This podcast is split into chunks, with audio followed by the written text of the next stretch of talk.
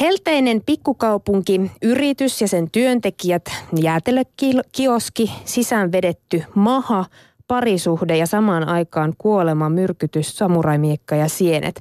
Antti Tuomaisen uusin dekkari Mies, joka kuoli, on kaikessa haminalaisessa tavallisuudessaan sympaattinen, todellinen, mutta myös musta ja täynnä kuolemaa.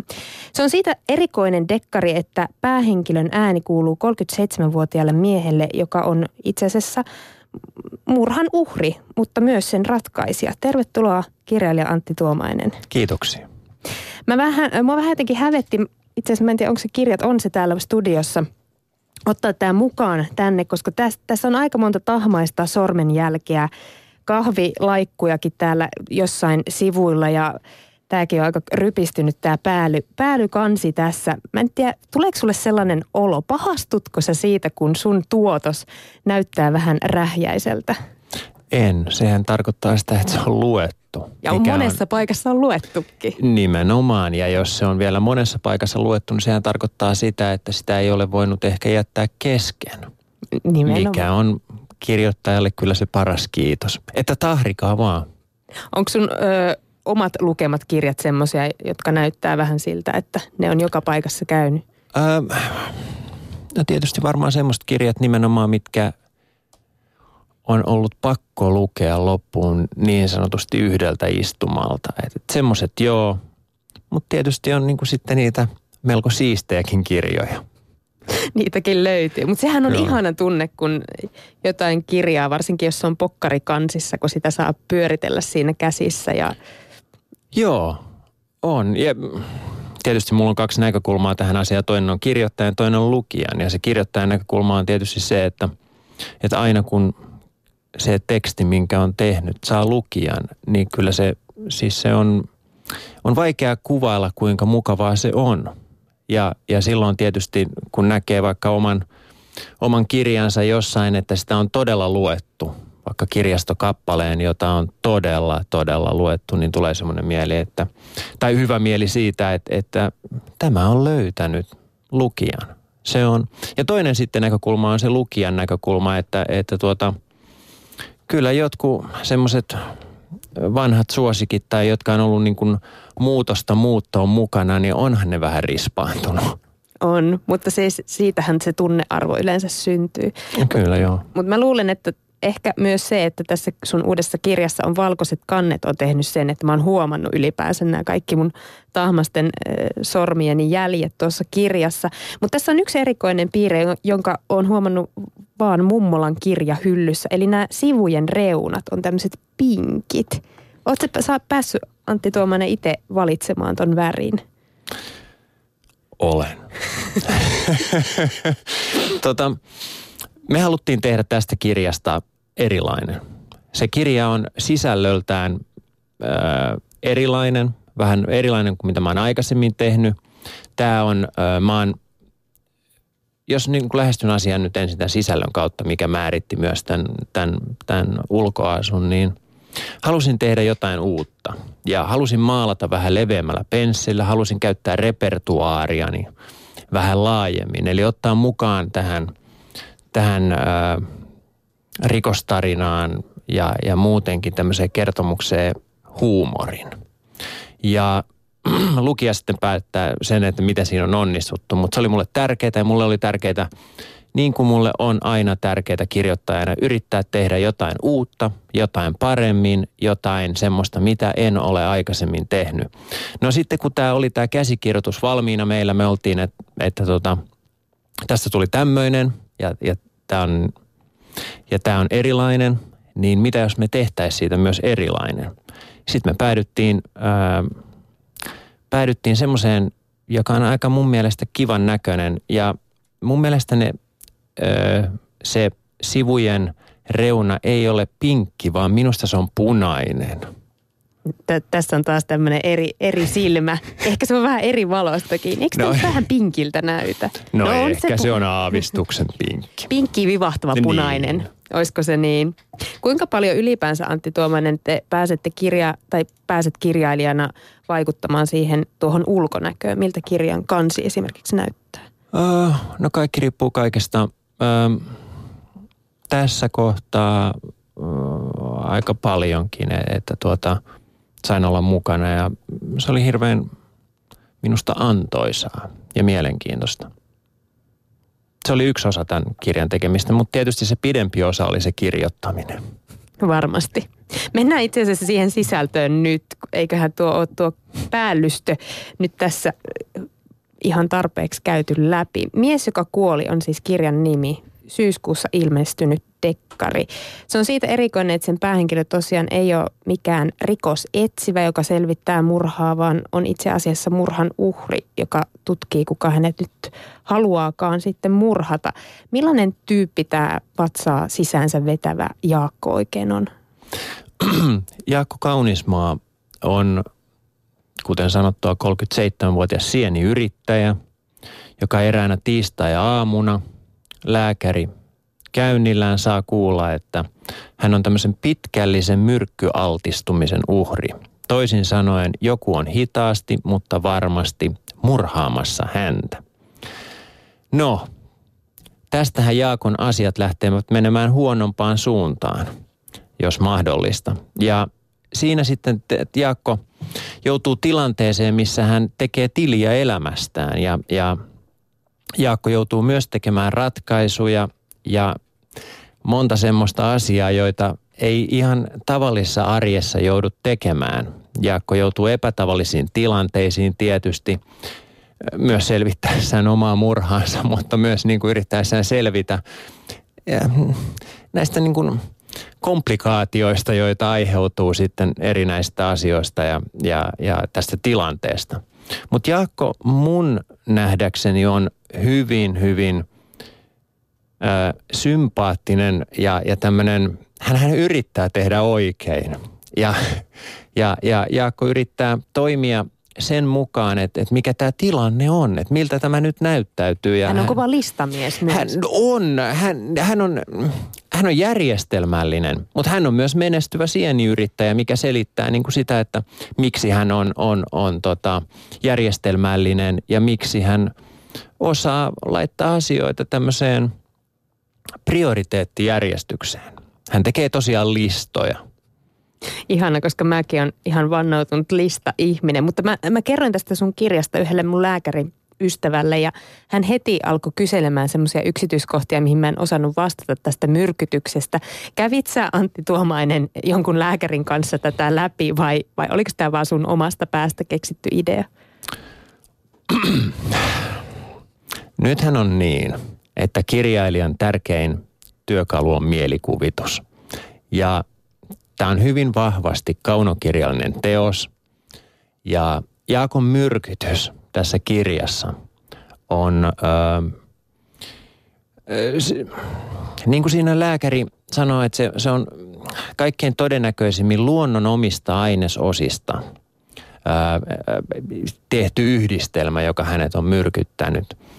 Ja oikeastaan mä, kun mä en ole lääketieteen asiantuntija, enkä varsinkaan toksikologian, toksikologian ekspertti, niin, niin, niin tietysti tässä on käytetty vähän sitä mielikuvitusta. Annettakaa se sinulle anteeksi ja ehkä kunniaksikin. Ö, niin, vähän niin kuin tässä, tässä on siis päähenkilönä Jaakko, mutta sitten aikaisemmissakaan sun, sun näissä tota, kirjoissa ei se päähenkilö ole ollut mitenkään niin kuin ammattietsivä poliisi tai joku muu, joka selvittäisi rikoksia tai murhia. Onko Antti Tuomainen jotenkin semmoinen arjen sankareiden puolesta puhuja vai miksi sä oot nostanut päähenkilöiksi aika tavallisia ihmisiä? Öö, oikeastaan tämä ihan viimeksi mainittu on se avain ollut mulla, että mä oon kiinnostunut kirjoittamaan tavallisista ihmisistä epätavallisissa tilanteissa. Öö, mä nautin kirjoittamista, mä nautin niin tarinan semmoisesta kirjoittamista, missä, missä tämmöinen tavallinen ihminen, jolla ei ole resursseja takanaan, joutuu turvautumaan omiin keinoihinsa, omaan keinovalikoimaansa ja tämmöiseen omaan joko nokkeluuteensa tai omaan kyvykkyyteensä tai, tai sitkeyteensä tai johonkin tämmöiseen ominaisuuteensa. Ja kirjoittajalle tämä on semmoinen lähtökohta ainakin minulle, joka tarjoaa par, parhaat lähtökohdat sitten tutkijan, tutkia näitä seurauksia. Että mitä, mitä jollain teolla, jollain tapahtumalla on, on minulle tai, tai, tai kirjan henkilölle. Että se on se mielenkiintoinen juttu kirjoittamisessa, koska mä en tee mitään ennakkosuunnitelmia kirjoistani ja, ja mä en tee mitään juonikaaviota enkä, enkä, enkä tämmöistä etukäteisselvitystä siitä, mitä tapahtuu. Niin mä nautin siitä, että, että mulla on jo lähtökohta sellainen, missä henkilö on ö, selkäseinää vasten ja hän joutuu toimimaan. Hän on pakko toimia, koska joko hän tai hänen läheisensä tai – tai kuka tahansa siinä on uhattuna ja, ja, ja hän, hänet on pakotettu liikkeeseen. Ja se on minusta mm, sitten sitä tarinan dynamiikan parasta puolta, että siinä on semmoinen momentum. On ikään kuin pakko tehdä jotain. Ja se kyllä ainakin iskee muuhun mun mielestä jotenkin niin mahtavaa, että niin tavallisessa ympäristössä, miljöössä, tavallisten ihmisten kanssa niin voi sattua niinkin kummallisia asioita kuin tässä no, kirjassa mutta, tapahtuu. Tavallisille ihmisille, siis kenelle tahansa voi tapahtua mitä tahansa, koska tahansa. Ja, ja Jaakolle nimenomaan tässä kirjassa tapahtuu. Jaakko löytää itsensä todella, todella epätavallisesta tilanteesta – ja se on tavallinen mies epätavallisessa tilanteessa ja, ja hauskaahan siitä tulee, tai niin mä toivon. Ei paljasteta liikaa, mutta jotkut nämä epätavalliset tapahtumat, niihin liittyy murhia tai, tai kuolemaa ainakin. Millä tavoin sä suunnittelet, Antti Tuomainen, murhan?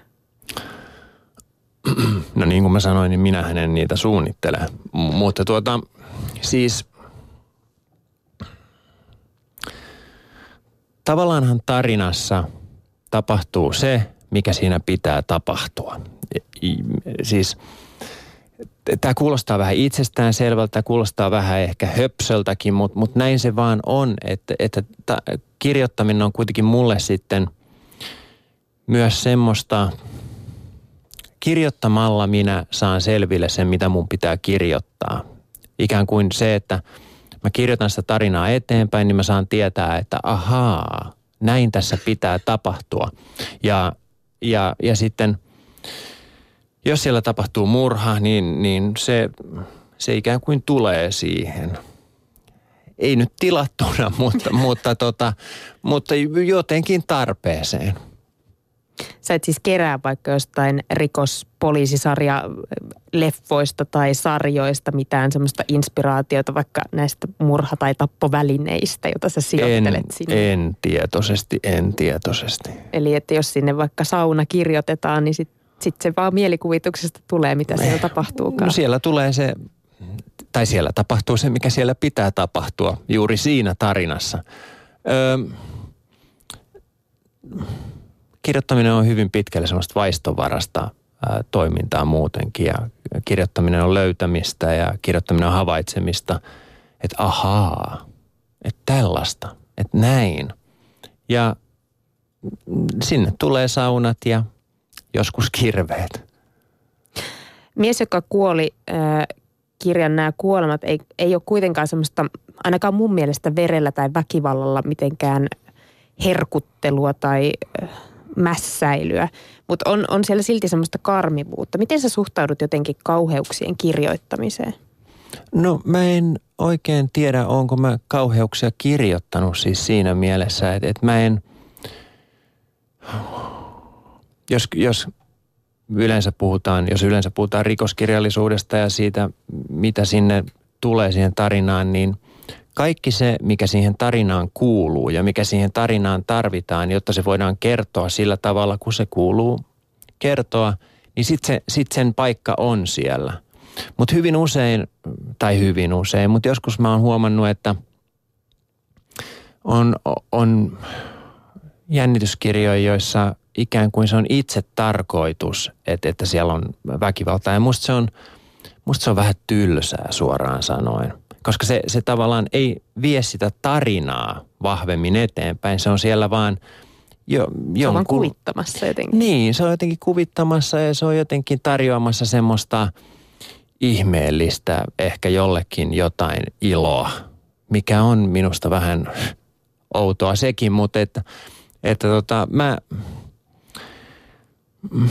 toisaalta mä tykkään niin semmoistakin tarinoista, jossa on aika paljon, tai elokuvista, joissa on aika paljon öö, väkivaltaakin, mutta et, et ne puolustaa paikkaansa, koska ne on sen, tarin, sen ja sen kaltaisen tarinan kertomisen kannalta välttämättömiä juuri siinä määrin, kun ne siellä on.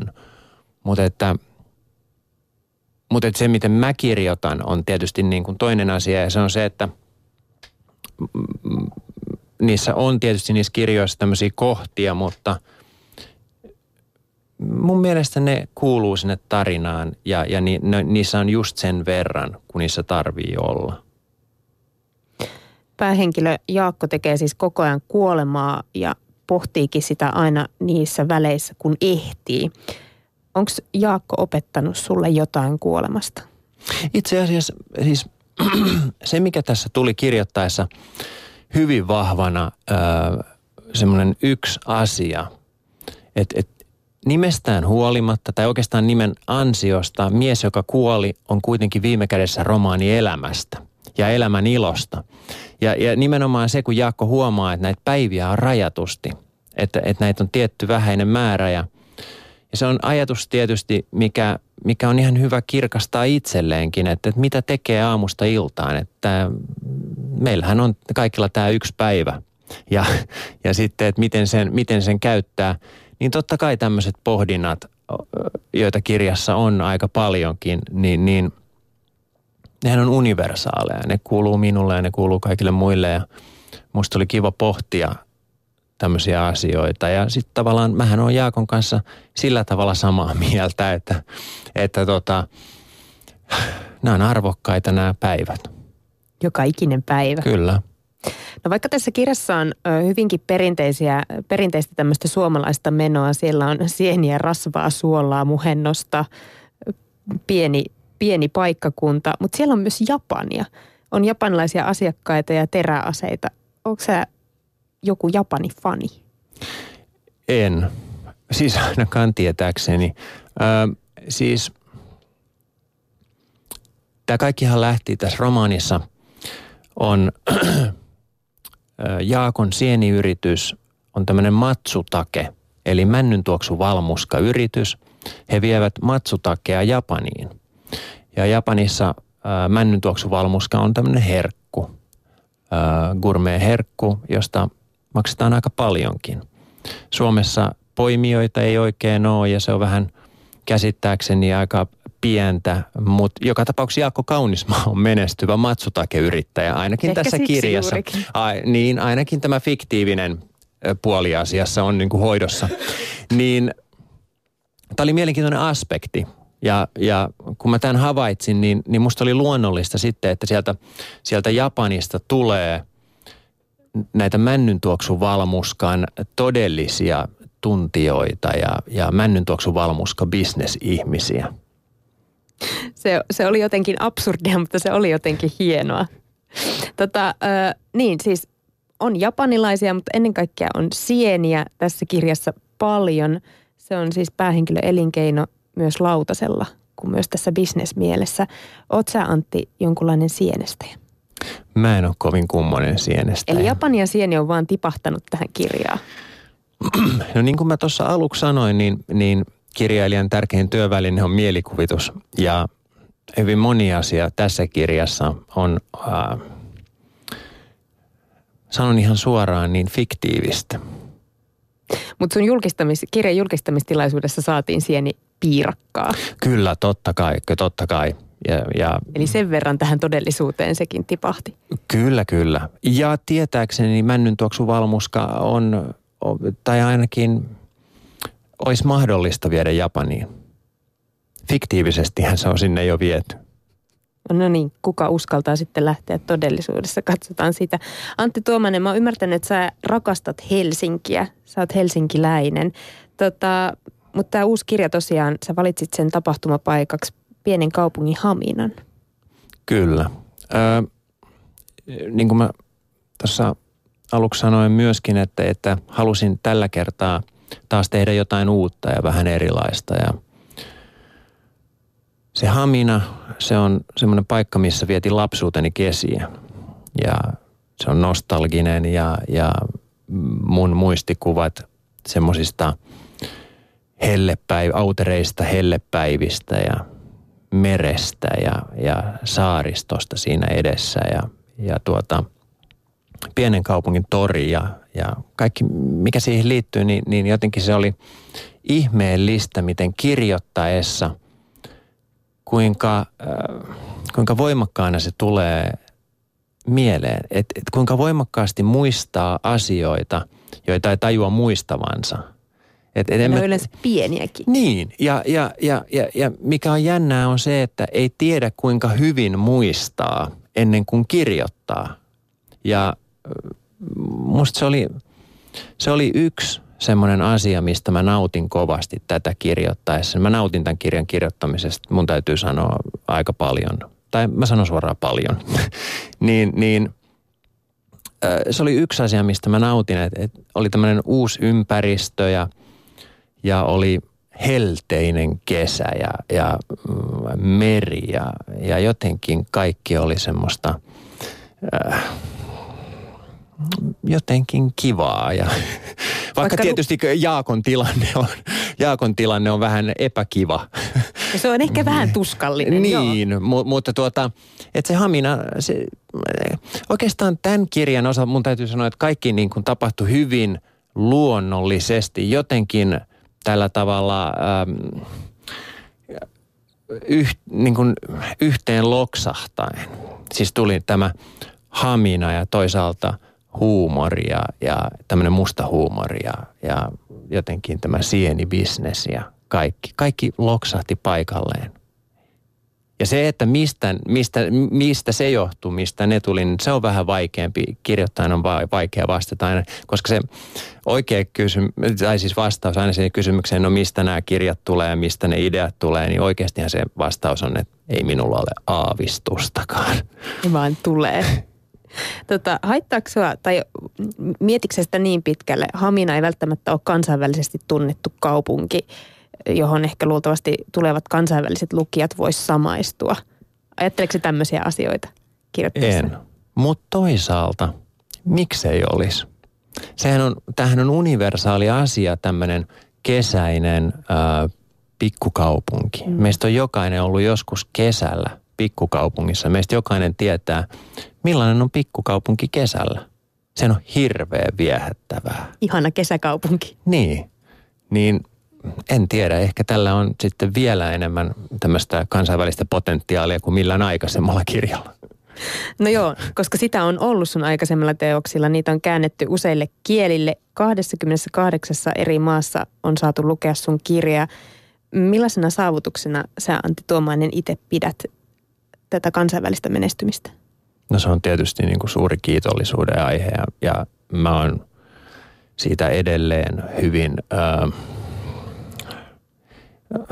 siis kiitollinen. Se on, se on ihmeellinen asia.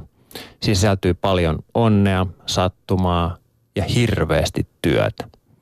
Että kirjoja on tosiaan ilmestynyt 28 maassa ja, ja yhteensä – käännössopimuksen on kaikkiaan vissiin 45 tai jotain sitä luokkaa ja, ja, ja tuota, se on, se on ihmeellinen asia ja sitten se on ollut hieno asia senkin takia, että mä oon saanut sitten matkustaa hyvin paljon näiden kirjojen myötä ja, ja olla paikoissa, joissa en koskaan olisi voinut kuvitellakaan, että minun kirjoja luetaan. Mitä, mikä on esimerkiksi semmoinen? No vaikkapa Hongkong tai Romania tai isot maat, niin kuin Espanja, Ranska, Iso-Britannia. Iso-Britannia mä menen kahden viikon päästä, kun siellä julkaistaan kaivos ja, ja menen kertomaan siitä. Ja kaivos oli siis viime vuoden mun kirjani ja se ilmestyy nyt englanniksi. Niin siis onhan se aivan huikeeta. Ja sitten kuulla ihmisiltä ympäri maailmaa, jotka ovat lukeneet minun kirjojani. Eihän mulla ole silloin, kun mä olen – ensimmäisen kirjan julkaissut vuonna 2006, niin, niin mä toivoin, että sen kirjan lukee joku muukin kuin äitini ja vaimoni. niin, niin nyt sitten, niin nyt sitten että, että mä saan vaikkapa Kroatiasta, niin kuin eilen sain Kroatiasta sähköpostia ja kiitoskirjasta ja se on aivan huikeeta. No on. Onhan se. On.